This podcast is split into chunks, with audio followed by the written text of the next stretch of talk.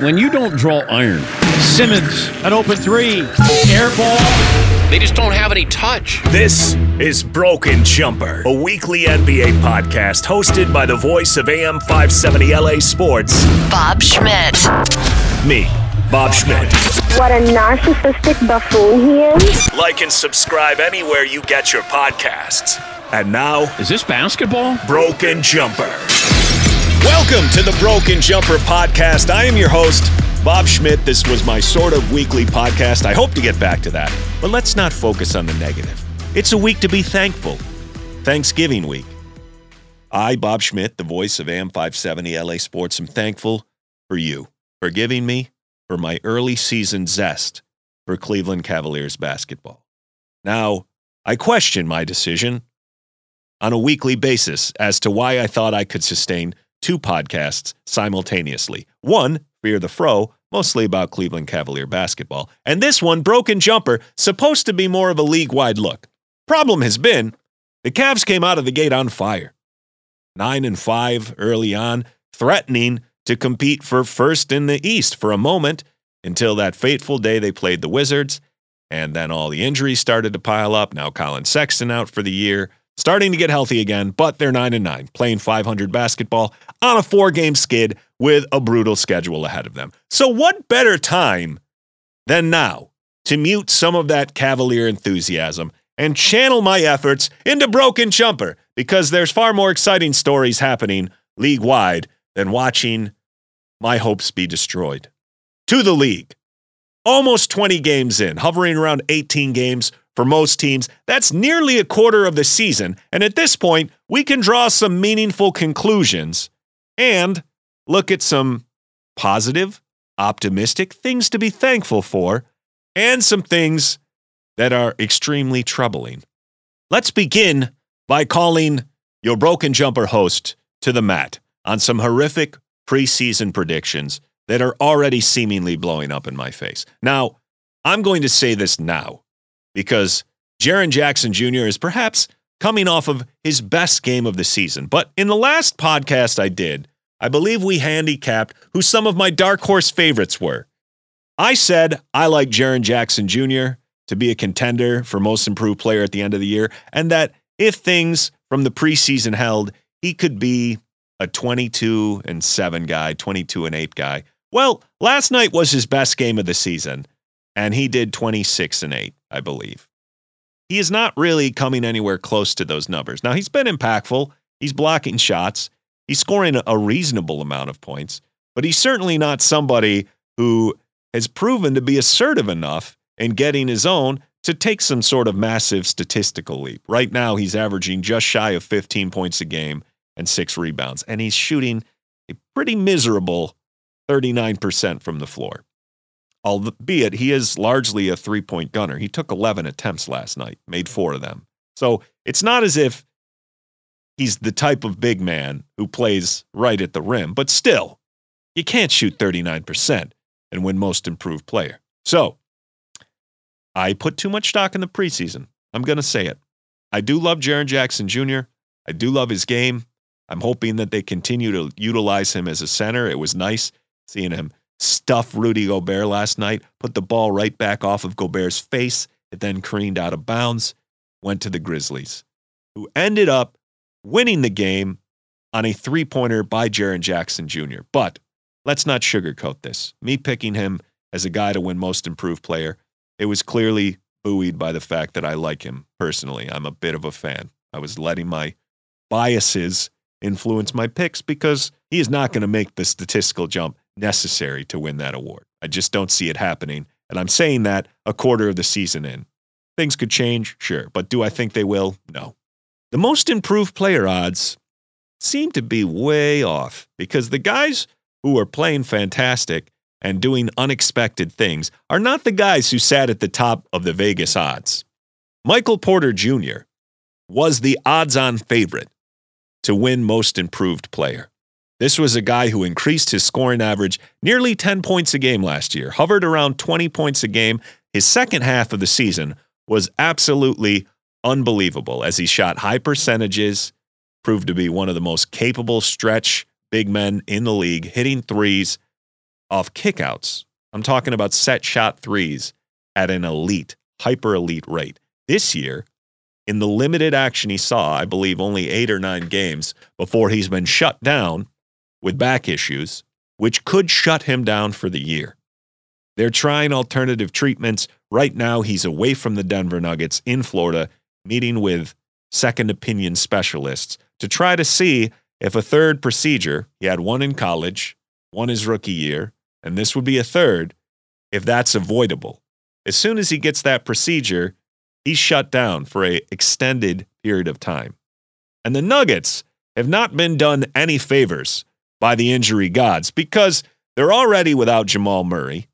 Now they're a fairly deep team, but you can't be without Murray, Porter Jr., to say nothing of the financial ramifications. We'll circle back to that. But reigning league MVP Jokic, the Nuggets have lost their last four games in a row. They're playing 500 basketball. That puts them in the same range as teams like Portland, the Lakers, the Timberwolves, who they themselves are on a four game win streak. They have put themselves into the playoff conversation, but behind some excellent play from Karl Anthony Towns, some huge contributions from Patrick Beverley, the kind of veteran presence that they haven't had in past seasons. However, back to the Nuggets, when Jokic is back, Jokic changes a lot of things. They could find themselves climbing up the rankings. But the teams who've been making big moves, the same teams we've seen all season, the Golden State Warriors and the Phoenix Suns, look head and shoulders above the rest of the Western Conference. The Warriors have won nine of their last 10. They're on a four game win streak. They've lost to the Hornets, and that was an overtime game. They could very easily be 16 and 1 at this point. And in one quarter, they held the Cavs to eight points, while Steph Curry alone scored 20. One person doubled up the entire output of the opposing team on the Warriors. And Jordan Poole had a huge game the other night, oh, going for over 30 points, seven three pointers, eight three pointers, somewhere in that neighborhood. And he certainly has been a welcome replacement for Klay Thompson in this period where he's down. And Klay Thompson, he should be back anytime now. The team that's already hands down the best team in the NBA record wise and advanced analytics wise in terms of offensive rating, defensive rating, they're going to add Klay Thompson to that mix. And as the season goes along and Moody and Kuminga, James Wiseman, they get reintegrated, that is a deep team. You have a lot of these squads that it feels more like they're holding on. The Lakers, the Nuggets, even the Clippers to some extent. Now, the Clippers have been playing good basketball. They've won seven of the last 10. They've climbed up right around the four seed. Paul George playing phenomenal basketball. But some of these teams down towards the bottom, it's tenuous. You can't sustain injuries to your stars that last for any significant period of time without putting your position in the playoffs in a precarious spot. The Lakers were expected to be the best team in the West, according to Vegas. Now, I was skeptical of that to begin with, just because I've witnessed nearly 20 years of LeBron basketball, and the regular season is simply not a priority to him. That, coupled with the fact that he's an older player, we knew he'd miss some games. It was giving a lot of credit to Westbrook, where we've seen it takes Westbrook time. He shook off a bad start in Houston, he shook off a bad start in Washington to play some stretches of pretty solid basketball, but he was doing that where he wasn't put alongside two players who, not even arguably really, they're just much better players and should be prioritized much higher. Whereas in Washington, he had carte blanche to do basically whatever he wanted. And in Houston, he had Harden there. It was one inefficient guy next to a second guy who is efficient, but with the help of the referees. We see how much harder it's been for Harden this year without the constant rewards of going to the line, which is another story. We touched on it in the FNA podcast. We've touched on it on Fear the Fro. Adam joined me on that podcast, but that is changing the dynamic of what some of these guys who lived at the line are capable of doing this season. So in the early part of this season, we have seen the Suns and the Warriors race out of the gate, teams that have continuity and long-term pieces who have been in play for a long time, consistent coaching. Meanwhile, the teams that are shaking up their roster the Lakers by choice, the Denver Nuggets not by choice, mainly due to injuries, and even the Portland Trailblazers. They're starting to get some momentum, but they started out pretty rough Now they've won a few in a row. But the real story in the West is that while we're witnessing a lot of parity and a lot of fairly well balanced teams who are going to be fighting it out all year for the playoffs, we are also perhaps witnessing the worst team we have ever seen in the history of the NBA. And that is the Houston Rockets. Now, nobody expected the Rockets to be good. That was clear. But I think everybody expected more than we're seeing right now. Because coming into this season, after losing Harden when he forced his way out, it's tough to win any scenario like that. But what the Rockets did manage to do was to secure a top three pick, which they used to draft Jalen Green, who is arguably the most dynamic offensive talent in the draft. I mean, we're seeing some good play from other people, but in terms of sheer skill set and the ceiling, I still think Jalen Green possesses the highest upside. He was the guy I expected to win Rookie of the Year, and I'm happy that I can say I appear to be wrong there because Evan Mobley and Scottie Barnes are next level rookies, and Evan Mobley's impact defensively, while still being a formidable offensive weapon as a pick and roll and lob threat, who, who will grow into more range and more diversity offensively. But still, a guy doing 15 and 8 as a rookie who is playing on a top 10 defense and kind of anchoring the thing along with Jarrett Allen, he certainly appears to be the favorite there. But let's not go down this Cavs wormhole. Let's keep it to how bad the Houston Rockets are for a moment. Just to put this into context, during the entirety of the NBA, there have only been two teams in a season greater than 60 games who have won less than 10 games. One of those was the Charlotte Bobcats in 2012, and the other was the Philadelphia 76ers in 1973. Now, the Philadelphia 76ers in 2016, the process Sixers, they came close. They went 10 and 72. But they got those double digit victories. As it stands right now, the Rockets, who have lost 15 games in a row, they are 1 and 16. The high point of their season was 1 and 1. It's been all downhill without interruption since then. They are on pace to win at most five games. Everything that people hoped to see this season so far has come out of the gates pretty horribly. Kevin Porter Jr., this is a guy who last year scored 50 points in a game, one of only four people to do it at age 20 or younger. In 23 games, starting for the Rockets, averaged 17 points and six assists. Now, his efficiency wasn't otherworldly. Only shot 31% from three, shot 73% from the free throw line. But for a second year player, it's honestly not that bad. The most distressing signs, well, the turnovers. He was averaging three and a half turnovers a game. But certainly, as a 20 year old in a brand new environment who got thrown into the fire the moment you arrived, everybody expected a leap, including Vegas, who had him in the top five in terms of odds for winning most improved player.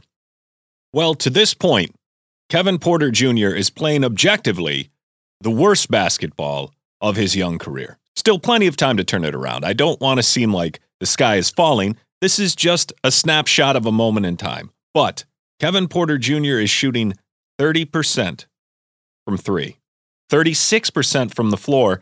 And the worst part, he's third in the league in turnovers, trailing only Russell Westbrook and James Harden. Up from last year, his scoring's down from last year, and he's shooting worse across the board. This is a man who's been forced into being the primary playmaker without a veteran steady hand in terms of John Wall, somebody to show him how to lead. And, well, he's drowning. Jalen Green is drowning right alongside of him in a sense, because while Jalen Green, certainly still a productive player, Still a tremendous talent, only 19 years old, but he's shooting terribly. 37% from the floor, 27% from three point land.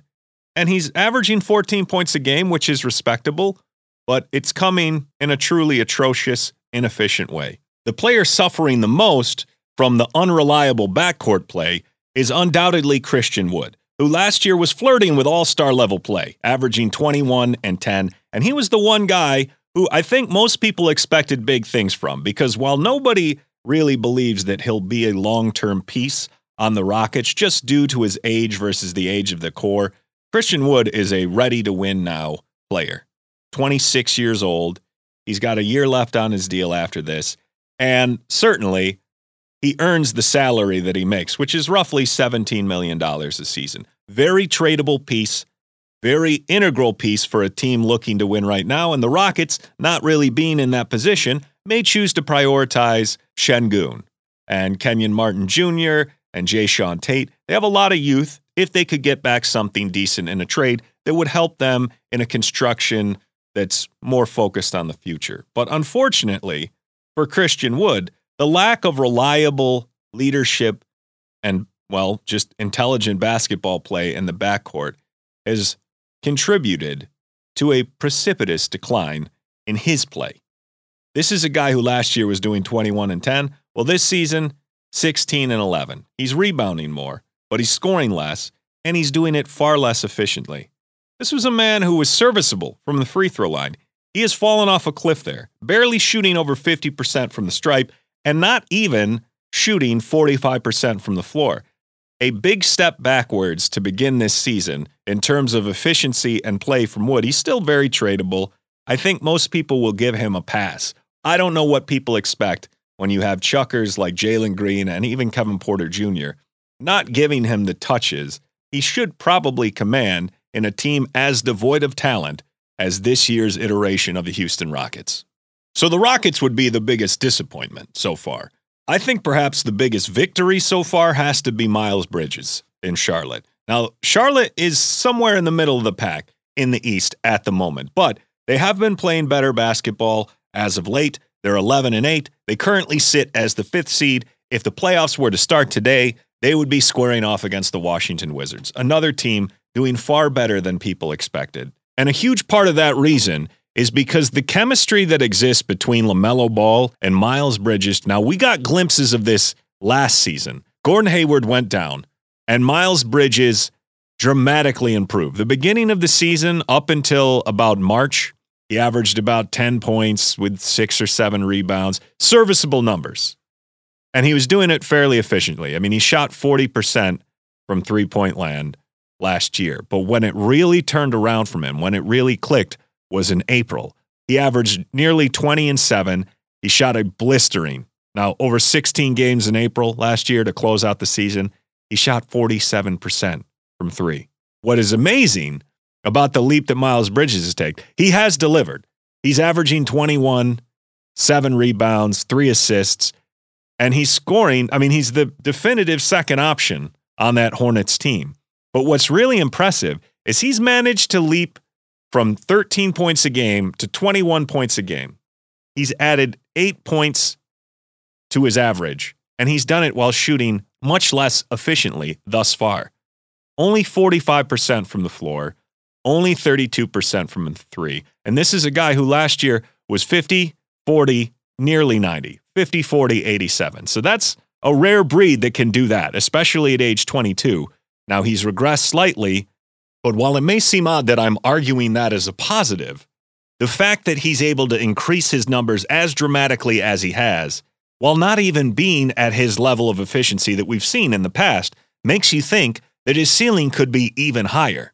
And so he's regressed somewhat in efficiency, but he's still a very solid player who I think at this point you would have to say is the front runner for most improved player. I do, however, have a dark horse to watch. And this is a guy who I don't expect to win because, quite frankly, he's on a terrible team. And I think people will somewhat discount the number jump that he's making this season due to the opportunity void that exists in Orlando. But Cole Anthony has made a massive jump from his first year numbers to his sophomore season numbers. And I think it's worth looking at. Last year, Cole Anthony came in, a rookie, Greg Anthony's son, out of North Carolina, was a middle of the first round draft choice by the Orlando Magic. He shot a lot and he did it at, well, terrible efficiency. He shot less than 40% from the field. He shot less than 34% from three. That is not passable numbers if you're a high usage guard in the NBA. What was impressive about Cole Anthony at times last year, you'd look at the lines and you'd see things like, oh, 12 points, seven rebounds, six assists. And it would make you wonder if the guy could put it all together. He seems like the type of player who could be, well, flirting with a triple double night in and night out. Well, year two, Cole Anthony has come back. And while he's still a fairly low percentage shooter, only shooting 42% from the field. That increase alone and shooting nearly 37% from 3, so he's he's made improvements in both those categories. This second year player is now averaging 20 points, 7 rebounds and 6 assists, which is pretty damn impressive regardless of the situation that he's in in Orlando. Now, Markelle Fultz will eventually come back. Despite Markelle Fultz signing that contract extension for 80 million over 5 years, I believe, he's there to stay. But that's not really even must start money in today's NBA. When Isaac comes back, I expect Isaac to start. Wendell Carter Jr. and Mo Bamba, one of those two will be relegated to the bench. With Cole Anthony there, I don't know that you have to rush to start Fultz. You have Suggs, you have Cole Anthony, you have RJ Hampton, Gary Harris could be in there. Cole Anthony, if he can sustain these numbers, he certainly will be in the discussion for most improved player. Miles Bridges on a winning Hornets team probably has the edge at this point. Other front runners at this point would have to be DeJounte Murray.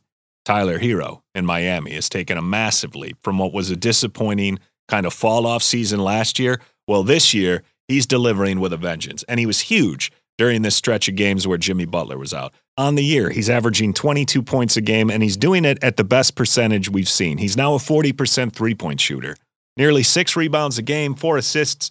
That's a well rounded stat line. DeJounte Murray has always been a counting stats monster. DeRozan out of the way, Murray is now the lead guy on that team. 18 points a game, eight rebounds, eight assists, over two steals a game. The struggle for him is not the numbers. He's incredible. But last season, he was filling the stat sheet even then 16 points, seven rebounds, five assists. So he's made an improvement. But when you look at some of the dramatic improvements we've seen from these other guys, Miles Bridges, eight points a game, Tyler Herro, six points a game, Cole Anthony, seven points a game. It's a tight race, but all those guys definitely have jumped out of the gates early with very impressive starts.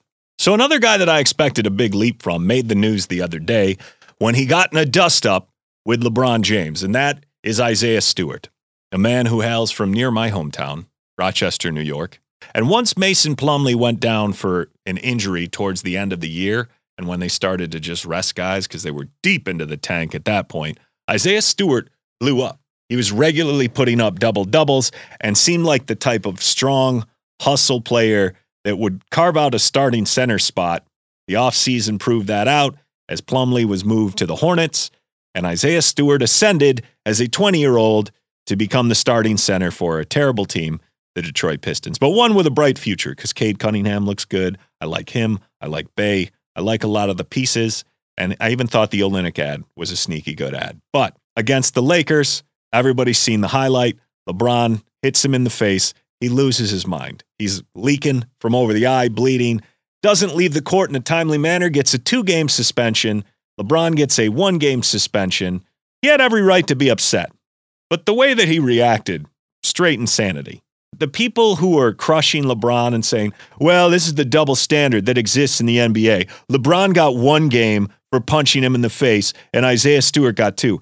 Stewart didn't get two games for being punched in the face. That's a ridiculous way to frame this narrative to just discredit LeBron or to make it like he's getting preferential treatment here. Neither of them probably would have been suspended if not for Isaiah Stewart losing his goddamn mind. I don't think LeBron should have even got one game. He didn't escalate that situation. He hit Stewart. He should have been tossed from that game. That should have been the end of it. But because of how Stewart reacted and how much attention came to it, it would be a terrible look to suspend one guy who was bleeding and give nothing for the other guy. So LeBron gets a token game here. It took a team that actually needs wins in the Lakers, and it put them shorthanded going into tonight's game. Whereas the Pistons, they don't really have anything to play for. Whenever you're tossing civilian type people, the security guys, the handlers on the floor, you've created a new incident. It's no longer even about the basketball play that started it, or the non basketball play, if you want to call it that, because certainly that fist to the face drew blood. And I have no bones about saying, okay, the result of that means LeBron should be run for that game. So I love Stewart as a player. One of my favorite nicknames in basketball, Beef Stew.